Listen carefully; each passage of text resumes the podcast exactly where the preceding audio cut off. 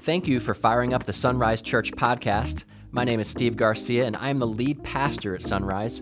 We are a community of Jesus followers from all walks of life, all colors of skin, and all ages.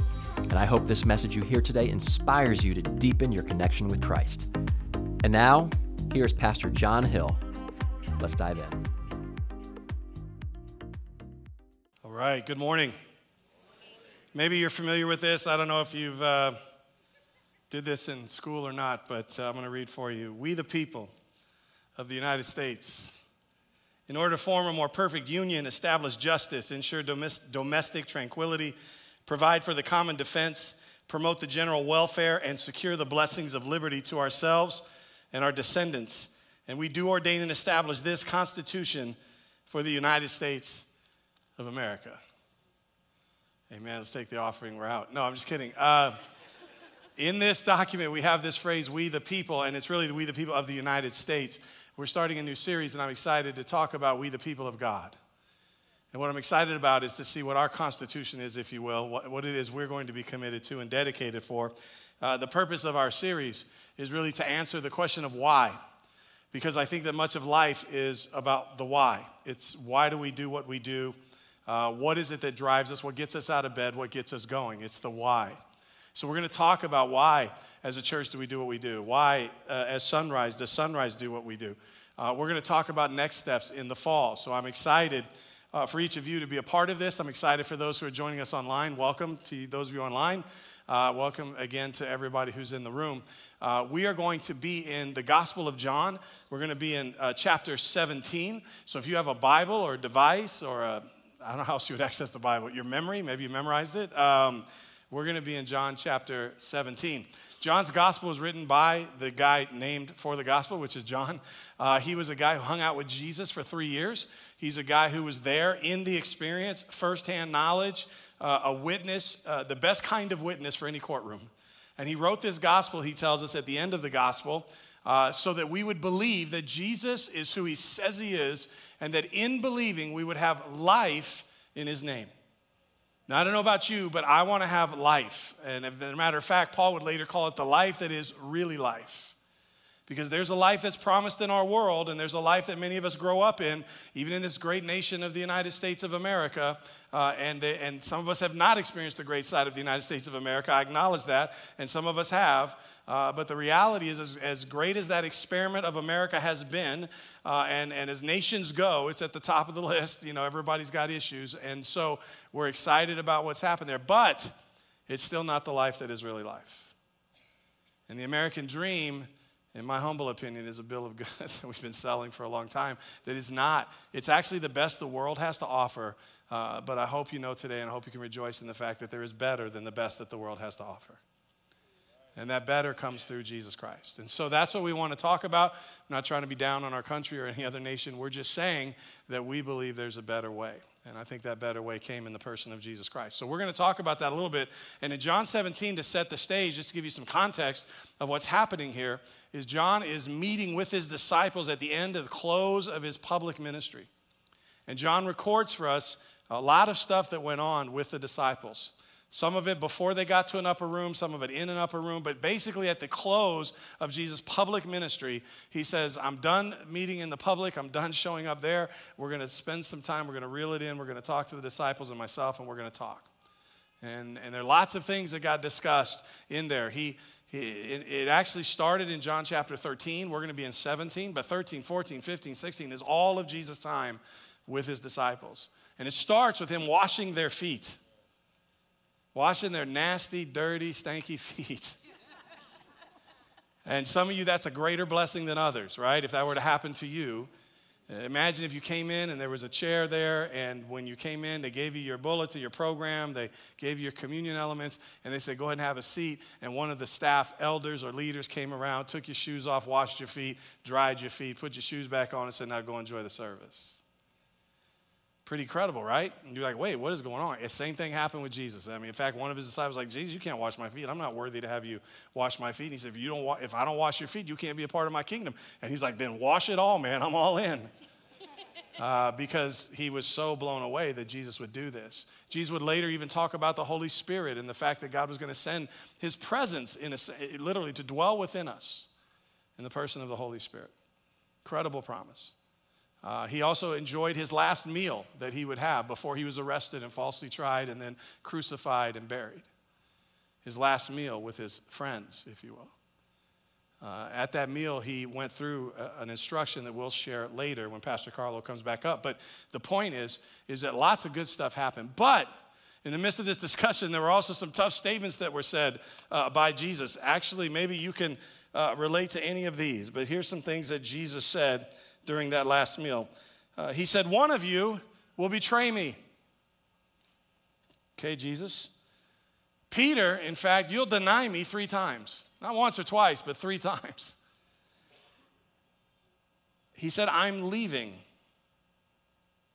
He said, Apart from me, you can do nothing.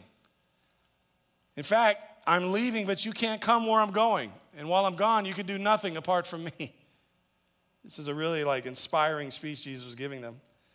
Don't, uh, the world, he said, will hate you. But don't be surprised because it hated me before it hated you. In fact, he says, You will all desert me and leave me alone at my darkest hour. You will have suffering in this world. How, about that for a Sunday message?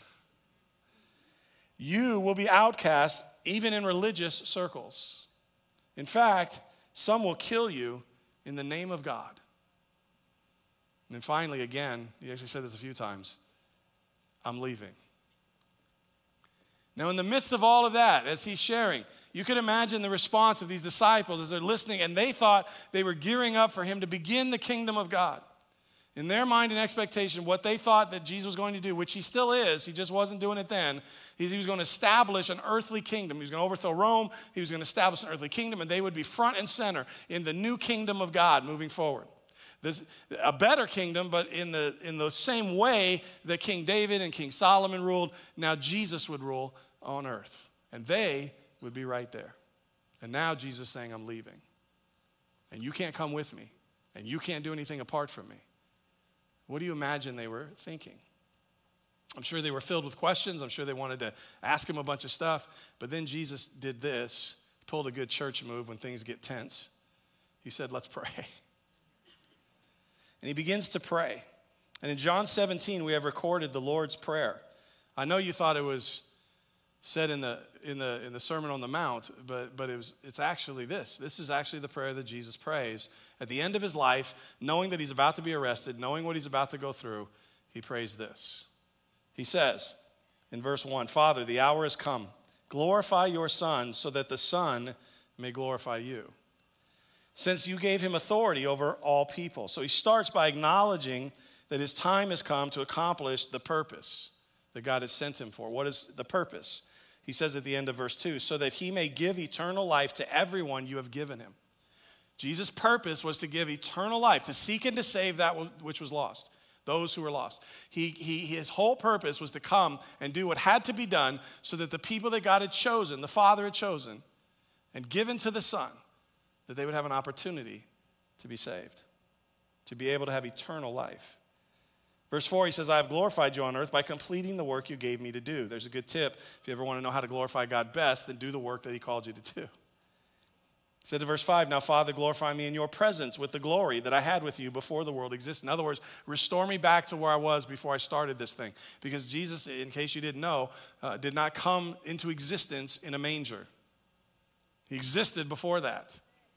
And he came to earth in, in, a, in a bodily form, again, for a purpose.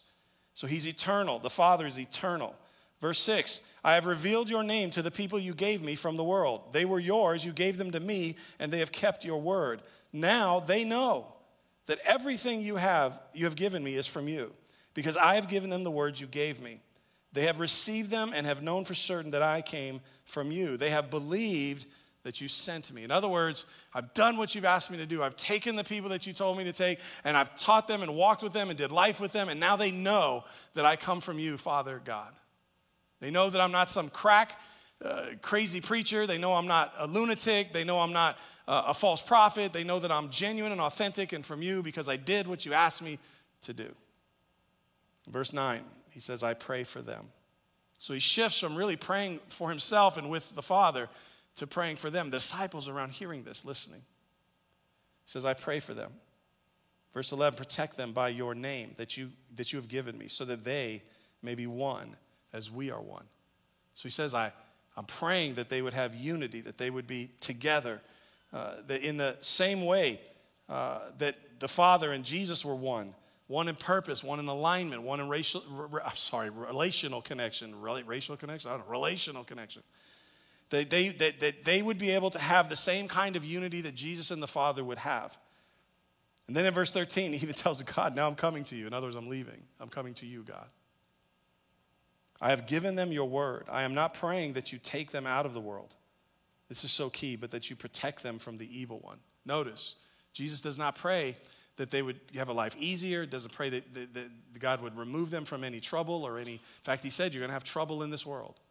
Any danger to their life? Oh, yeah, people are going to try to kill you. He didn't try to take them out of any of that. He said, Protect them from the evil one. I want them to be in the world, but not of the world, he says. Verse 16, they're not of the world, just as I am not of the world. I want them in the world, but not of the world. Verse 17, sanctify them by the truth. That word sanctify means set them apart. By the truth. Your word is truth. God's word, the Father's word, is Jesus. John says it so in John 1 when he says the, the word became flesh, the word was with God, the word was God. Jesus said it when he said, I am the way, the truth, and the life. No one comes to the Father but by me. So, so he's really saying, I, am praying and sanctify so that they would know me, know you, the Father, that they would be able uh, to, to be set apart because of the truth of Jesus and the Father. As you sent me into the world, I also have sent them into the world. I'm not taking them out, I'm sending them in. I sanctify myself for them. I set myself apart for them. In other words, I'm here to do the job of going to the cross, of enduring the sacrifice, being the sacrifice for everyone's sin. I do this for them so that they also may be sanctified by the truth, so they have an opportunity to have their sins forgiven and be in a relationship with the Father. He says in verse 20, and this is where it gets fun for us I pray not only for these, but also for those who believe in me through their word. I don't ask for hands because I know some people here and they're searching and they're checking things out and they're not really sure about this God thing or Jesus thing or if they're in a relationship with Jesus or not. But I know many of you are convinced that you're in a relationship with God. I'm here to tell you today that Jesus said that if you're somebody who responded to the word of the disciples, which all of us have, the word is still here because of the disciples and their ministry and what they did in the early church, and we're here still because of it, then Jesus, watch this, Jesus prayed for you. If there's nothing else you get today, just know that Jesus has had you on his mind. He prayed for you in that moment. Paul tells us in Ephesians, he chose you before the foundation of the world. He has you on his mind. If you're still searching, if you're not sure, if you're still trying to figure it out, Jesus has you on his mind too. And it says he prays not only for them, but also for those who believe. He says, May they all be one. He already prayed for the disciples to be one, like the Father and the Son are one. May they all be one. As you, Father, in me, and I am in you, may they also be in us, so that the world may believe that you sent me. The reason for the unity, the reason for the oneness, the reason for the alignment is so that the rest of the world would know that Jesus is real. He's not just one of many options, He's the only option. He's, he's not just the one that another name for the same thing and we can call him whatever we want. That's not how it operates. Jesus is the one and only. And he wants the world to know. And this is the crazy part about God through us. There's not a single one of us in here that would choose us to make that message happen. Let me think about who I could get to advertise the gospel of Jesus Christ. I could send angels. I could do miracles. I could light up the sky. I could have a flat screen TV in the entire sky before they ever even invented it. No, I'm going to pick sinful, flawed people who were found by my son and let them tell the story. And Jesus says, I'm praying for them.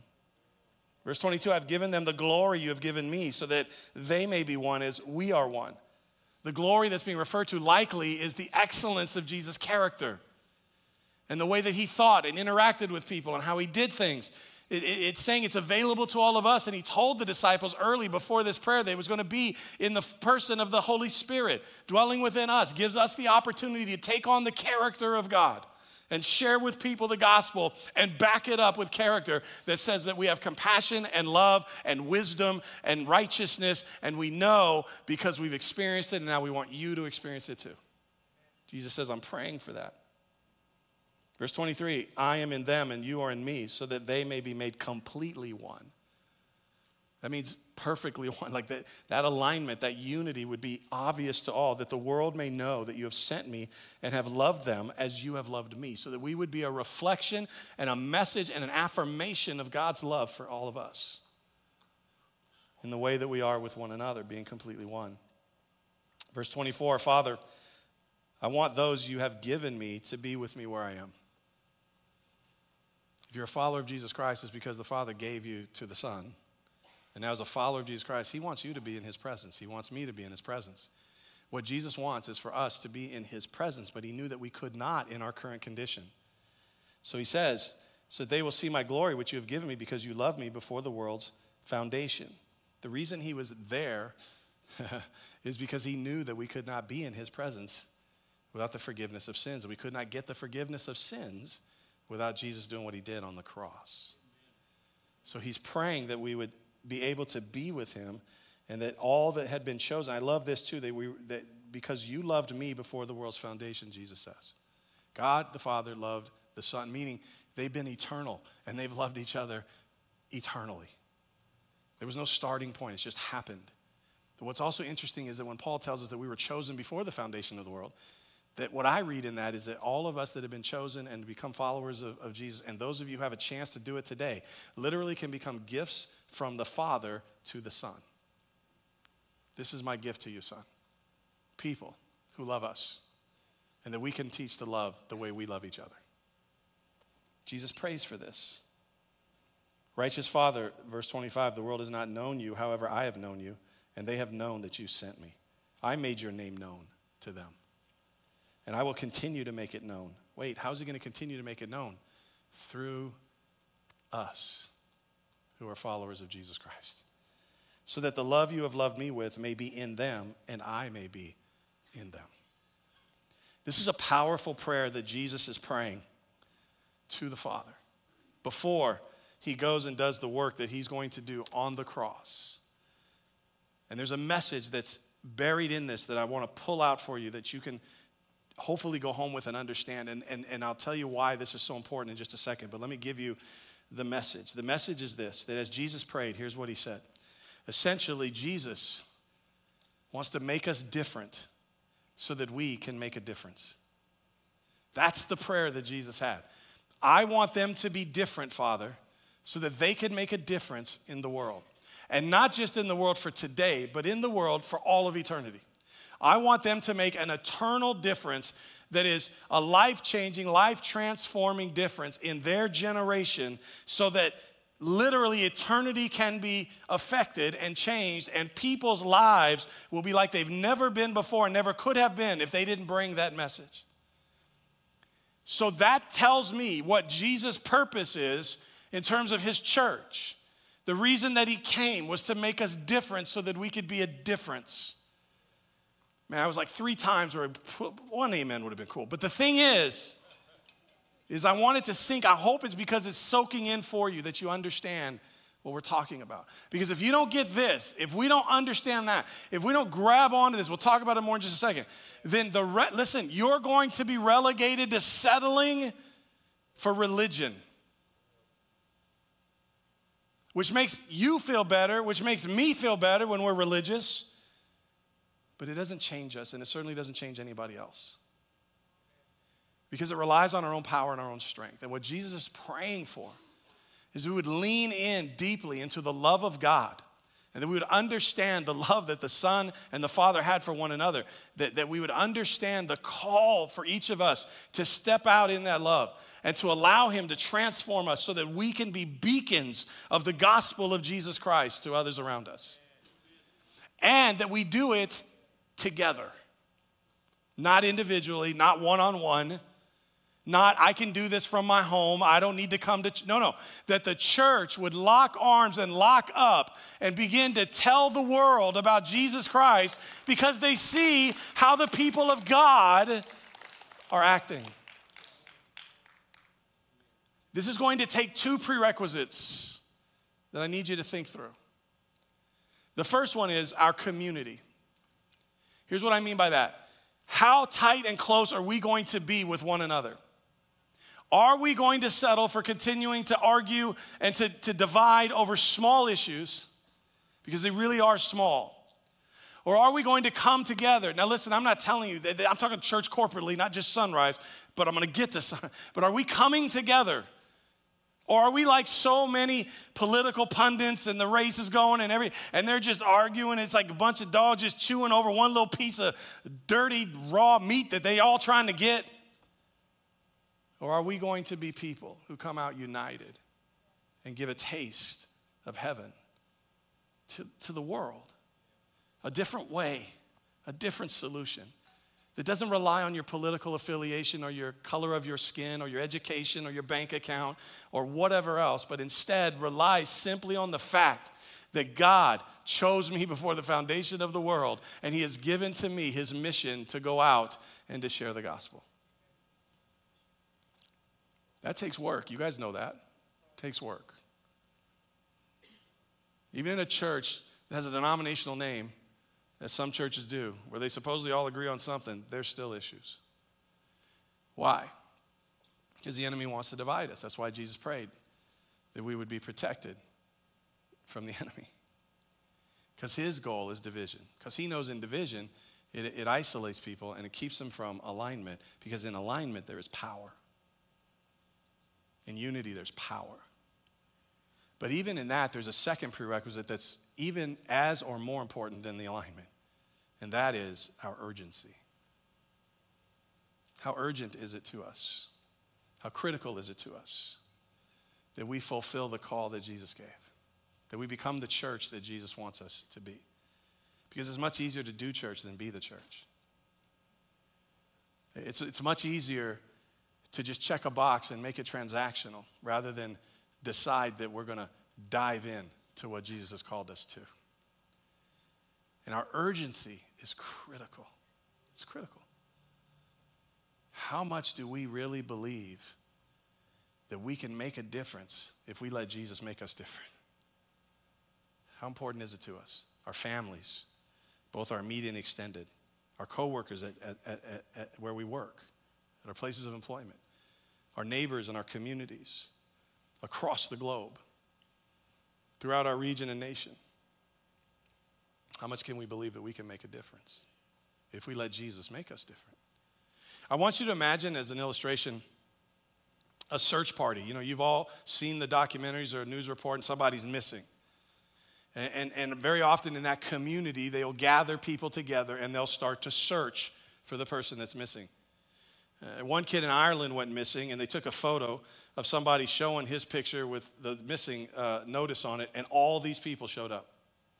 Notice, they're all standing in a tight group all together. Now, it's not just for the picture, I'm sure, but it's also, this is somebody taking this picture to show the power of community. Now, unfortunately, they found the kid, but he was not alive. They found his body, they didn't find him alive. Because that happens sometimes when we go searching. But there's another story about a, tour, a bus uh, of tourists in Iceland. Apparently, that's a great place to go. Kind of like the Bahamas, but let's go to Iceland. So they go to Iceland and there's a, a, tourist bus filled with people. They, they stop, they get out, they, they do some stuff. As they come back, they start to do a check, and somebody's missing. One of the ladies was missing. And so they start a search party. And they literally go out uh, into the grass and they start to look for this lady who's missing from this tour bus. And the good news is the next day, or after, I'm sorry, a few hours of searching, they found the lady. And I think it was the next day, there was a newspaper article that came out. And it explained what had happened and where they found her. They found the lady in the search party.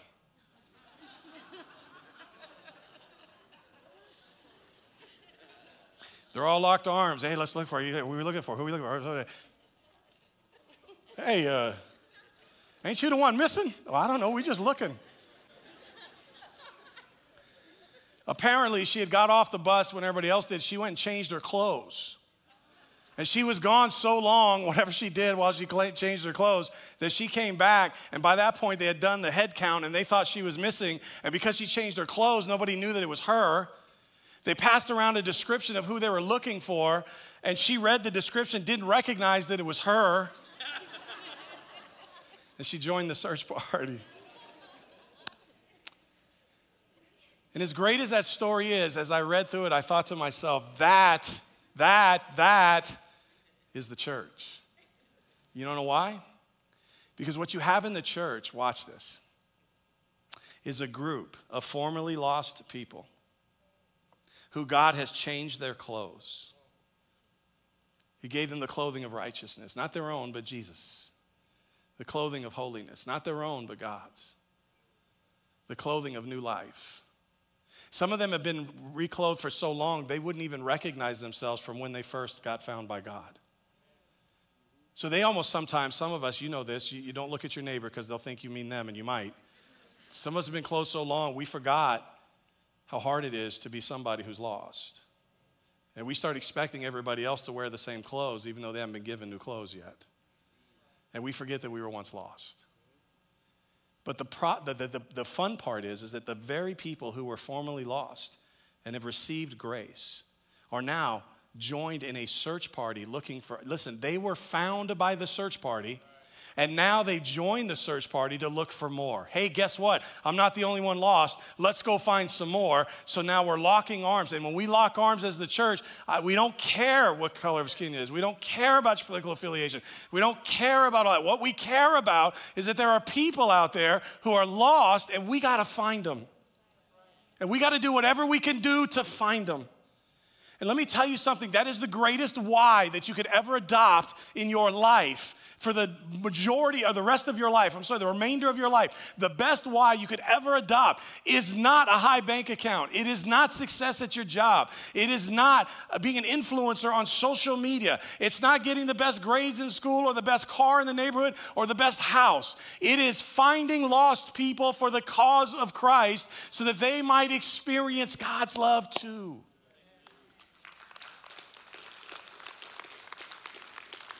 So, so, so let me throw this question at you online here. How bought in are you to this? Because there's three levels of buy-in when it comes to any type of cause. And this isn't just, you know, it could be in business, it could be anywhere. But but but when it comes to the gospel, how bought in are you? Because the first level of buying in is just that, you know, I'm, I'm good enough with whatever this is uh, that I can come and benefit from it. Some of us are at that level. Well, listen, they watch my kids for an hour and a half, and then, man, that's a break, and so I'll come and listen. And the cafe's amazing, and I get my, you know, cocoa, cinnamon, pumpkin spice, whatever with, you got, they have that? I don't know. I wasn't over there. But the, the, they have my donut with the sprinkles. It's good, and it's cheaper than the donut shop. So, okay, I'll take that. That's good. I benefit. I benefit because I can come and people, you know, so I'm coming because of that. Level one. Level two, is I'm going to upgrade my commitment because I'm going to actually be okay enough with this organization that I'll give something to it my time, my talent, my, my money, but only when it's comfortable. So I'll tip when the offering plate comes by, or, or I'll, I'll, I'll sign up to, to be a greeter, but man, I'm not, I'm not helping with them kids. I'm sorry, I'm not going to go in there with them. You know, I, I don't mind being a greeter, but don't, don't send me to the Peace Center. I don't want to do that. And the third level is I believe in this so much that I'm giving my life to it. Everything about me is for this. I'm not talking about the church, I'm talking about the cause of Christ. But the thing about the church is it's, it's where you can, can do that the best. See, even when you give your offering, we, we don't tell you to give to sunrise, we tell you to give through sunrise. Because we're not trying to collect your money, we're trying to use everyone's collective resources to reach the world for Christ. We're not telling you to come and serve because we have deep needs and it makes us feel better as an organization. We want you to come serve because it's an opportunity for you to give, an, to give a chance to someone to receive the gospel, whether it's directly or whether it's you're holding a baby in the nursery. And while that baby's crying, mom and dad are safe and sound in the worship center and they're hearing the gospel. And they can do that because they're not stressed about their kid because we, we have a good kids ministry. How bought in are you? Are you bought in enough to take your neighbor who you wish you could cut down every tree in his lot because it keeps coming over your fence and you hate it? It'd be great if he had an avocado tree, but he doesn't. He has like a pine needle tree and it just piles up and you just wish you could shave it all down. And when, he, and when you talk to him and then he doesn't want to do it and he's like, ah, I don't care, you know, do, do you just you just want to wring his neck?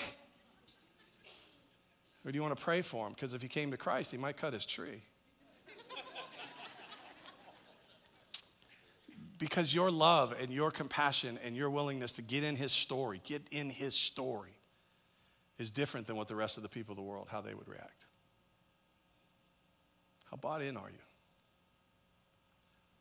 See, here's my recommendation that we make three declarations today.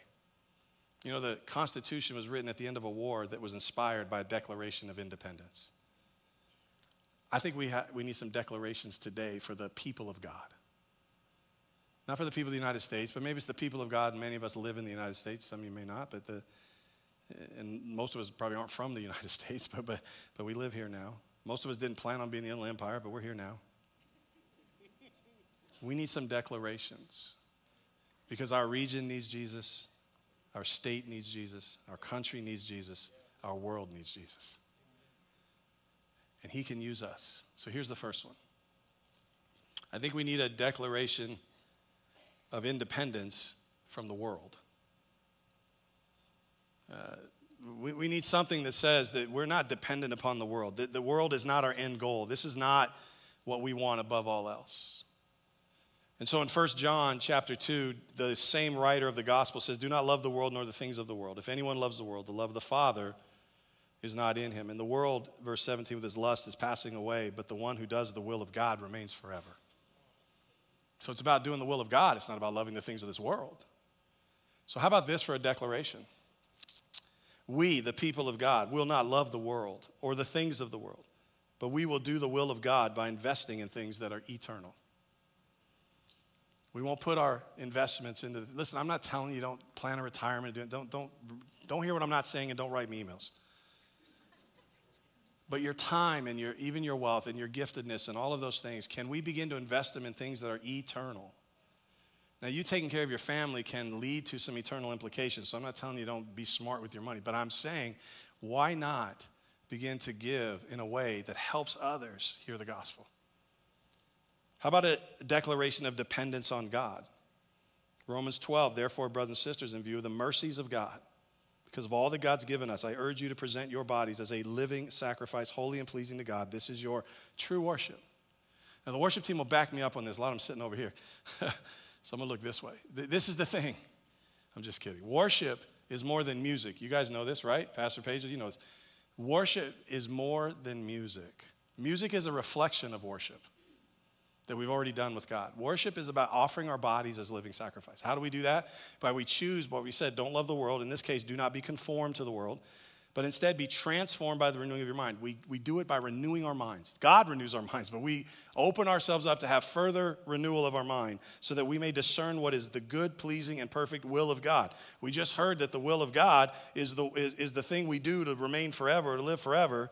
And now we need wisdom to understand what that will is. So, how about this declaration? We, the people of God, will not be conformed to this age, but we will depend on God to, tra- to, to live transformed lives of worship by renewing our minds and offering our bodies as living sacrifice. Are you willing to do that?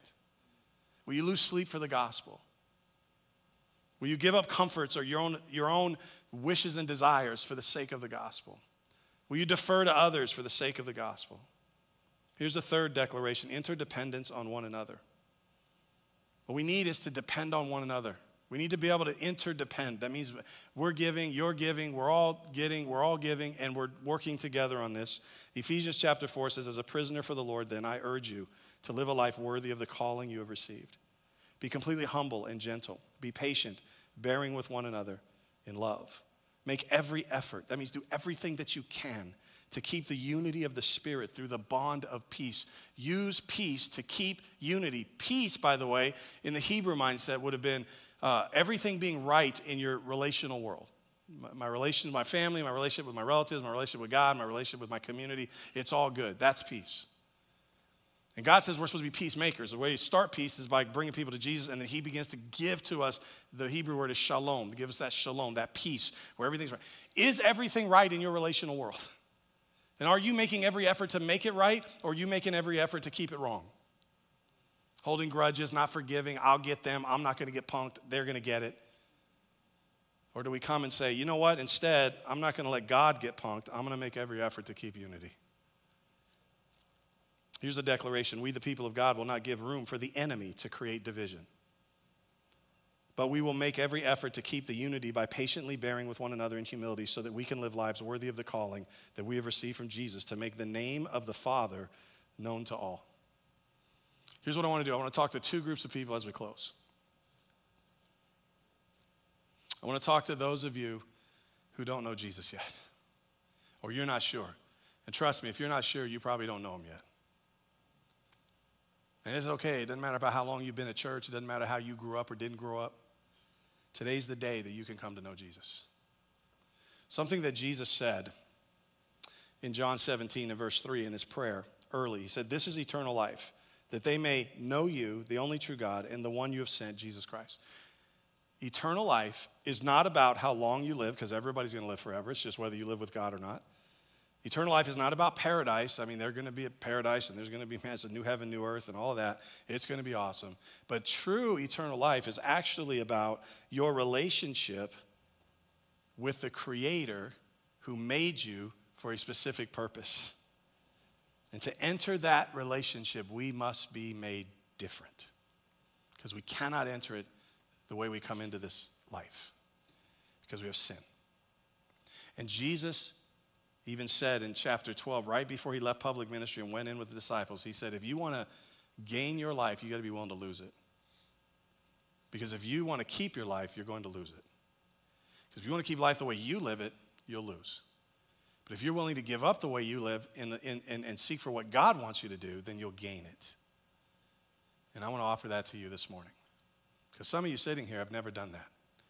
You've come to church, you might even pray a prayer but you haven't given your whole life to Jesus yet. And I hope pride doesn't hold you back. I hope today, this morning, as you hear this, as you hear it online, as you hear it in the room, that you're not going to let pride hold you back because, oh, I've been to church and I know this and that's all, I'm good, I'm good. You are not going to be in a right relationship with the Father simply by the intellectual facts that you know. You're going to be in a relationship with the Father through faith and trust in Jesus Christ and his work on the cross that says that I can't do it, I need help, and I reach out to Jesus in desperation and he picks me up because he did the work for me that I couldn't do on my own. I want to give you that chance. So I'm going to ask you to bow your heads. I'm going to ask you to close your eyes if you want, or you can just have your head bowed. I don't want anybody worried about what other people are seeing or doing. If you're online, you could do the same thing. And I want you to pray this prayer along with me. And it's a prayer that is, again, it's not filled with magic words. The, the, the words are, are less important than your heart, but this will give you some idea of how you can pray. I want you to pray this Jesus, today I want to give you my life. I admit that I am a sinner. I place my faith in you. I believe you are God and that you died on a cross for me. Please forgive me. I commit my life to you. Help me become the person that you want me to be. Help me to be someone who is fully in to go and help even reach others. In Jesus' name. If you prayed that prayer, and it's the first time, maybe it's not the first time, but it's the first time you prayed it and you meant it. I'm going to ask and invite those of you who are out there with heads bowed. Don't worry, I'm not going to call on you. We're not going to embarrass you. But would you raise your hand and let me know so that I could pray for you? If you prayed that prayer today, thank you. I see some hands. Thank you. Thank you in the back. Thank you, guys. Thank you all in the back. Thank you. Anybody on this? Thank you. Okay. The other side, I see in the back. Thank you. Thank you, guys. Okay. I see some more. Thank you, guys. I see you. I'm going to be praying for you, but here's what I want you to do. You can lift your eyes up now. And maybe you didn't want to raise your hand, you're a little embarrassed, whatever. You could still do this. I want you to take your program, and on the front says We the People. There's a little tear off on the bottom. I want you to put your name and a contact, a phone number, something, please write legibly, and check the box that says I said yes. And somebody from our team is going to follow up with you. Because we want you to get some good next steps. And I told you at the beginning that part of our series is to tell everybody about their next steps. Well, listen, we want you to take those next steps. You could even text the word next to the phone number that's going to show up on the screen 909 287 uh, 91 or 779 281 7797. Sorry, say it right, John. It's up there. Screenshot online. Same thing. You'll get links, you'll get invitations in the chat. Please answer one of those. Let us know. You can also, afterwards, you're completely shy. You, to, you can stop by our next step table, they'll be there. I want to encourage you listen, if you want to get in community, if you want to start making a difference and you want to be, listen, Get in a group. We're starting groups. That's the single best next step that you could do is get in a group. Get around other people, share life together. And rooted is the best place to start. Growth groups are also great and they're important and they could be a good step. But the point is get in there. If you're already in a life group, then talk to your life group about making your life group better.